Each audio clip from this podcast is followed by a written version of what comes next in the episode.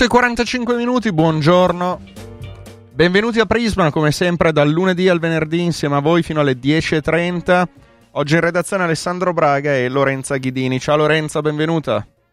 Buongiorno Alessandro, buongiorno a tutte le ascoltatrici e gli ascoltatori di Prisma, anche oggi insieme in diretta fino alle 10.30 e cominceremo questa puntata, dedicheremo eh, tutta la prima parte di questa puntata alla faccenda dei test sierologici, perché oggi in Lombardia iniziano, le ATS iniziano a organizzare appunto eh, i test in quattro eh, province, Bergamo, Brescia, Pavia e eh, Cremona, almeno questo se saranno arrivati tutti i kit che in effetti fino a ieri eh, pare che non fossero stati del tutto distribuiti, ma comunque questo sulla carta ne parleremo con un medico, con un virologo, anche per capire, quando poi eh, toccherà magari anche a noi, ehm, quanto efficaci sono, quanto sono eh, attendibili e anche se prima o poi si capirà nel caso di immunità quanto dura questa immunità, perché ovviamente eh, anche quello al momento eh, credo che agli scienziati non sia ancora, ancora, chiaro. E poi parleremo di trasporti, trasporti che ovviamente rischiano di essere un po' il punto ehm, nevralgico della riapertura della cosiddetta fase 2. Ne parleremo con l'assessore ai trasporti di Milano e con un rappresentante dei comitati pendolari, quelli che con Trenord tutti i giorni eh, vanno al lavoro, andranno, sì, molti di loro dopo il 4 maggio o almeno alcuni di loro ricominceranno a dover prendere i treni, eh, salvo il fatto che molti forse preferiranno la macchina e quindi poi ci ritroveremo con un impatto sul traffico sia in città sia soprattutto fuori città notevole. Tutti i problemi di cui vorremmo parlare anche con voi, per esempio chi si sta organizzando per tornare al lavoro, che pensieri sta facendo sui mezzi pubblici o sul fatto di dover prendere un, uh, treno, un treno regionale. Spazio ancora una volta per il 25 aprile, alla fine della trasmissione andremo a raccontarvi cosa fanno quest'anno quelli di Partigiani in ogni quartiere, un'iniziativa ormai storica a Milano che negli ultimi anni si è svolta all'Arco della Pace, noi come radio siamo stati partner tante volte e lo saremo anche questa volta, quindi trasmetteremo questo 25 aprile virtuale anche per Partigiani in ogni quartiere. E noi partiamo, dicevamo, oggi partono i test sierologici in quattro province della Lombardia, Pavia, Cremona, Bergamo e Brescia. Abbiamo il telefono con noi Guido Marinoni. Buongiorno, grazie per essere con noi. Buongiorno. Buongiorno. Che è il presidente dell'Ordine dei Medici di eh, Bergamo. Senta, eh, Marinoni, le ultime notizie partono questi test e come partono? Perché fino all'ultimo non si capiva effettivamente quanto fossero organizzati eh, i test partono su, una, su, un'area della provincia di Bergamo questa mattina che è fatta dai comuni di quella che avrebbe dovuto essere la famosa zona rossa che non c'è stata, che sono Alzano, Nembro e Albino.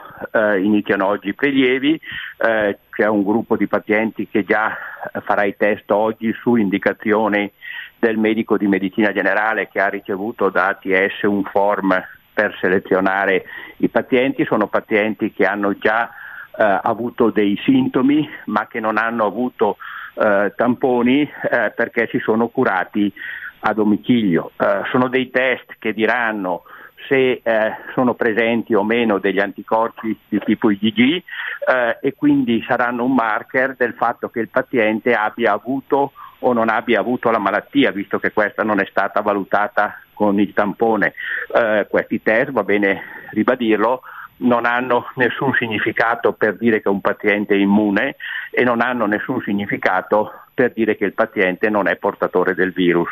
Eh, dell'immunità sappiamo troppo poco sull'attività protettiva delle IgG che al momento dobbiamo considerare solo un marker di infezione avvenuta, ma mh, speriamo che in futuro ci possano indicare un'immunità, quindi, ma adesso non lo, non lo sappiamo assolutamente, quindi non possiamo considerarli come tali e eh, non possiamo nemmeno dire eh, che un paziente non è portatore. Certo, se un paziente è negativo per gli anticorpi e non ha avuto contatto con il virus, fatte salve le fasi iniziali della malattia che possono sfuggire, per il resto è abbastanza tranquillo di non essere venuto a contatto con il virus, però eh, questo poi gli deve indurre maggiore attenzione per evitare poi di averlo questo contatto quando riprenderà l'attività.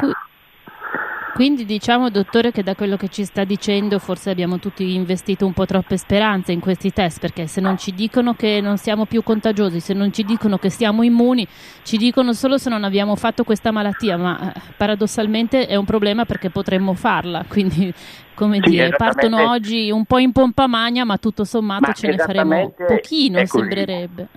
È così, eh, secondo me sono comunque importanti perché specialmente in realtà come Bergamo ci faranno capire quanti sono i soggetti ancora suscettibili da mal- da, di malattia. Io penso che siano eh, veramente ancora tanti, più della metà della popolazione, ma non lo sappiamo. Avere queste indicazioni ci consente anche mh, di prendere le misure eh, per la sicurezza di un'eventuale eh, graduale ripresa, quindi sono dei test che più di avere un significato individuale eh, l'hanno in piccola misura per quanto si è detto, hanno un significato epidemiologico. Eh, però, dottore, lei dice ci diranno questi test chi ancora è suscettibile di contrarre questa malattia, ma forse non saranno troppo veritieri neanche da questo punto di vista, perché anche chi è positivo poi magari non è immune. No, no, chi è positivo assolutamente va detto, non ha nessuna sicurezza di essere immune, eh, però eh, sebbene non abbia sicurezza è più improbabile che si ammali. Eh, in generale eh, per il coronavirus eh, per qualche mese una certa immunità rimane, quindi si potrebbe pensare eh, che ehm, è difficile che si ammali per qualche tempo, ma assolutamente sarebbe pazzesco dire che questi test danno la patente di immunità, non è così. Questo per quanto riguarda i pazienti, dicevamo, c'è anche la questione di farli e quale utilità potrebbero avere sul personale sanitario invece? Ma secondo me sul personale sanitario bisogna fare i tamponi perché eh, se non si sa se un uh, operatore sanitario eh, elimina davvero il virus con la saliva, con la tosse, eh, con gli starnuti, eh, fare dei test di questo tipo è abbastanza poco indicativo, a meno che non si voglia mappare e questo può essere una cosa utile, eh, quanto è stata diffusa nel personale eh, sanitario l'infezione. Allora lì magari troveremo che una grande percentuale di operatori sanitari è venuta a contatto con il virus, anche se possiamo presumerlo. Ecco. Ma il vero test rimane il tampone. Eh. Ecco, sì, infatti, che però ancora non, non, viene fatto con grande sistematicità, forse è, più complicato, più costoso di questi prelievi dei test eh, Non è un problema di, di costo, è il problema che questi prelievi si possono fare intanto banalmente con un prelievo, quindi si può fare il prelievo ovunque, eh, l'operatore che fa il prelievo basta che abbia guanti e mascherine e un camice e non c'è problema. Eh, fare un, già il prelievo di un tampone è un'operazione ad alto rischio, bisogna che l'operatore sia completamente eh, messo in sicurezza, avete visto degli operatori completamente bardati o meglio ancora delle apposite cabine di manipolazione oppure si possono fare in macchina, ma se si mette una, una, un, un bastoncino per intendersi nella gola o nel naso di un paziente, questo può tossire, vomitare. Eh, è un niente. È, è un, rischio, è un rischio grosso.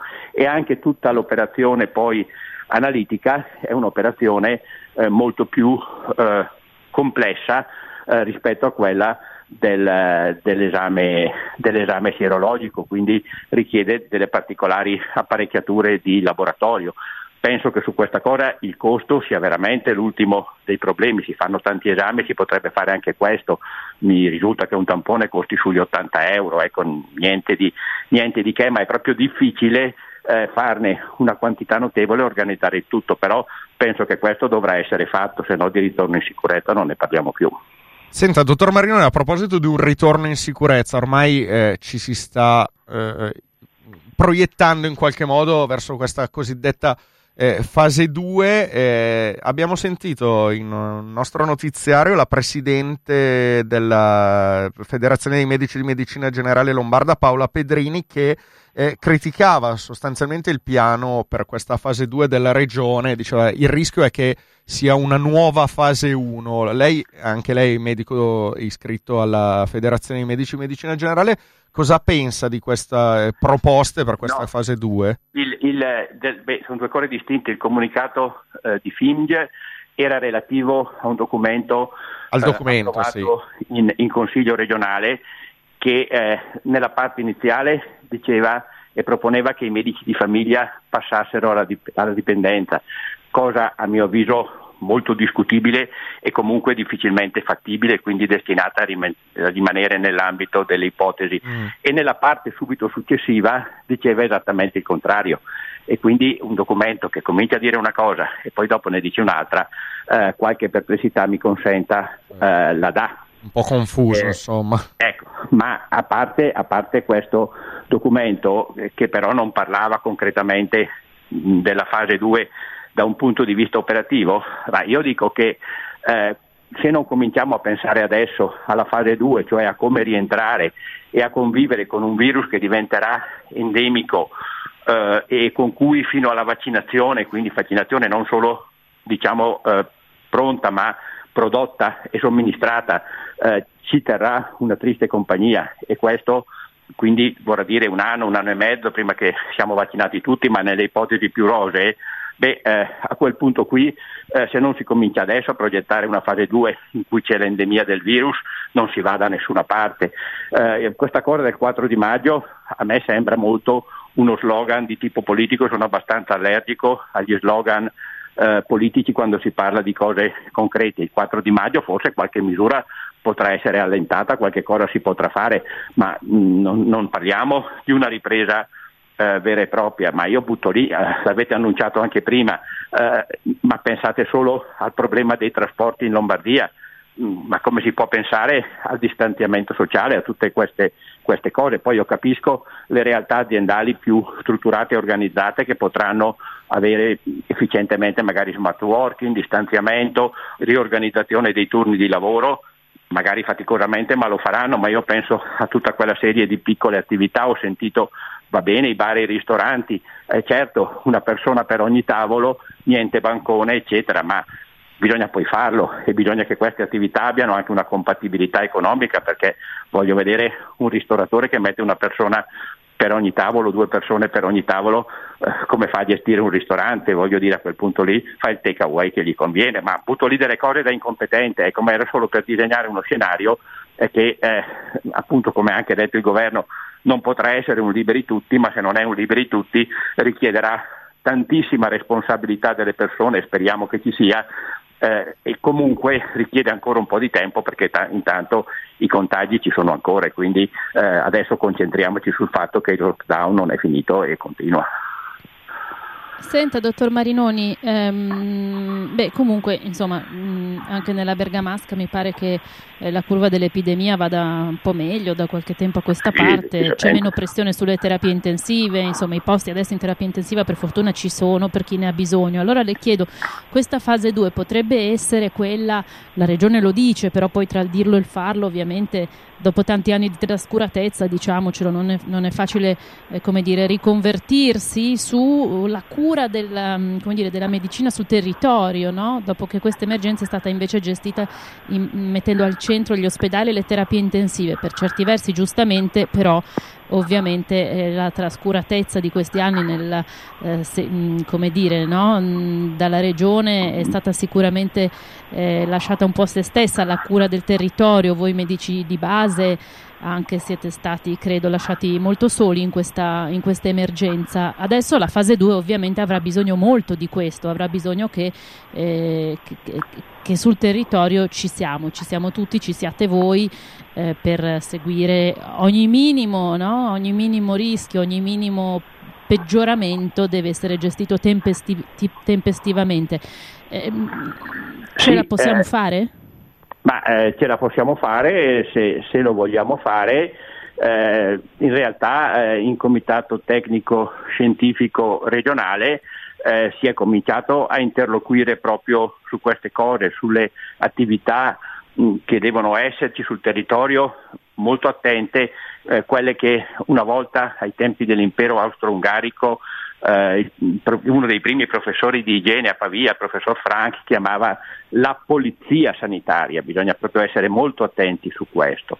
E eh, poi anche la medicina di famiglia deve ridisegnarsi perché non è che le patologie croniche sono andate in vacanza, le patologie croniche eh, ci sono ancora e sono diverse dal coronavirus e allora bisogna riorganizzare gli studi medici eh, con accessi solo su appuntamento, col distanziamento, chiudere magari alcuni studi periferici, io penso a alcune frazioni che hanno lo studio medico ma non è sicuro, bisognerà chiuderlo, bisognerà mettere in piedi una piattaforma di telemedicina per fare sì le visite domiciliari con tutte le protezioni necessarie speriamo che arrivino perché fino adesso è arrivato ancora ben poco se non da donazioni, eh, ma anche evitare visite domiciliari inutili, fatte magari tanto per cortesia e quindi qui le piattaforme di telemedicina avranno un'importanza fondamentale. Un'interlocuzione con Regione in questo senso è partita, ci sono già state alcune riunioni, è una riorganizzazione che naturalmente richiederà un po' di tempo, per cui ci vuole anche un po' di calma